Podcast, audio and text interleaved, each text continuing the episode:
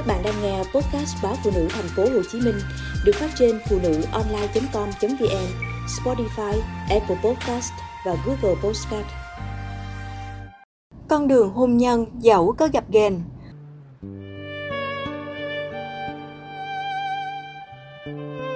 Hôn nhân chưa bao giờ là một con đường bằng phẳng, cho dù hai người yêu nhau đến đâu Tuy nhiên, đã đi qua và nhìn lại, người ta sẽ thấy hôn nhân luôn là điều kỳ diệu, thể hiện theo dạng biểu đồ hình sinh.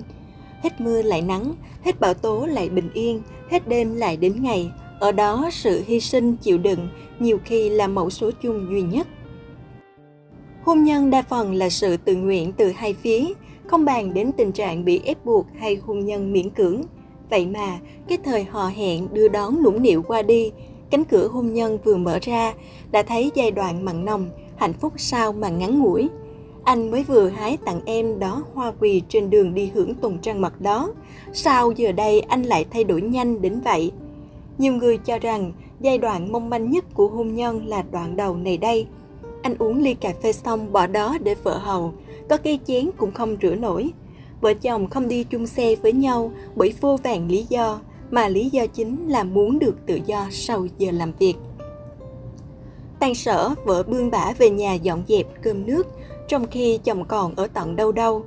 Ăn cơm xong, anh lướt qua tivi một chút, rồi ngồi máy tính suốt đêm mà không màng tới em đang làm gì và cần gì.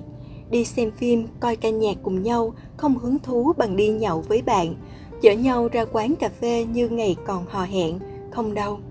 Chưa bao giờ người vợ cảm thấy tinh thần mình xuống đến vậy và cũng chính ở thời điểm mong manh nhất đó, may sao một chất keo kết dính tuyệt vời đã kéo họ lại với nhau. Đó là sự hiện diện của một sinh linh bé nhỏ. Kỳ diệu thay, khi mọi thứ tưởng chừng đã buông xuôi bởi sự mệt mỏi của trạng thái lặp lại nhàm chán, thì giờ đây họ lại lao vào nhau, chăm sóc, yêu thương nhau như chưa bao giờ có như vậy. Con chúng mình sẽ thế này, thế kia, mắt này, môi này, tóc này là của anh hay của em. Tuy nhiên, sau cái hạnh phúc có thể là hai ba lần, với hai ba lần sinh con 9 tháng 10 ngày đó, là thời kỳ phải lao vào những lo toan tất bật. Đôi lúc cả hai người đều cảm thấy bị stress. Tiếng khóc nụ cười của con lúc này vừa là lực hút vừa là lực đẩy. Thì thôi anh và em bỏ bất cái tôi đi mọi sự vì con biểu đồ hình sinh của hôn nhân đôi lúc xuống đến đáy. Sợi dây đàn đôi khi căng chực đứt vì nhiều thứ mà cơm áo gạo tiền là mấu chốt. Cuộc sống vợ chồng sao cứ phải xoay quanh những tính toán tương cà, mắm muối, con cái đau ốm, học hành. Người này không còn thấy những thơ mộng đáng yêu của người kia và ngược lại. Lúc này, người ta dễ tìm thấy sự tươi mát bên ngoài ngưỡng cửa gia đình. Nếu không vượt qua, con đường tình chúng ta đi chấm dứt tại đây.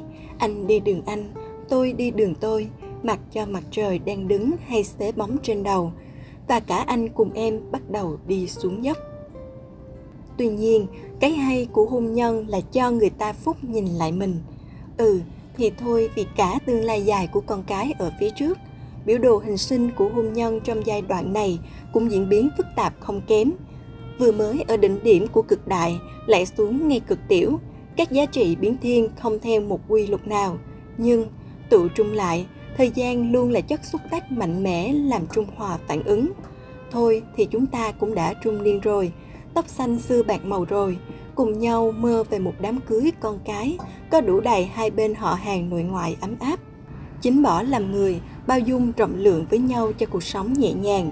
Lúc này, cả anh và em đều hiểu rất rõ ý nghĩa của hai từ duyên và nợ. Thay đổi nào cũng vô ích, chỉ có hai ta cùng thay đổi và nên nhớ, tạo hóa cũng trớ trêu lắm, ít cho ai có được diễm phúc đi cùng nhau hết con đường đến răng long đầu bạc đâu. Chắc chiêu hạnh phúc hôm nay đi, biết ngày mai thế nào. Nếu lỡ một người rớt lại, giá mà ngày xưa mình đừng cắn đắng nhau. Và như thế, phải chăng con đường tình chúng ta đi, hạnh phúc cũng nhiều mà khổ đau cũng không ít. Hôn nhân là như thế, hãy bình tĩnh sáng suốt để nhìn lại và vững tay chèo sao cho chuyện đôi ta buồn ít hơn vui.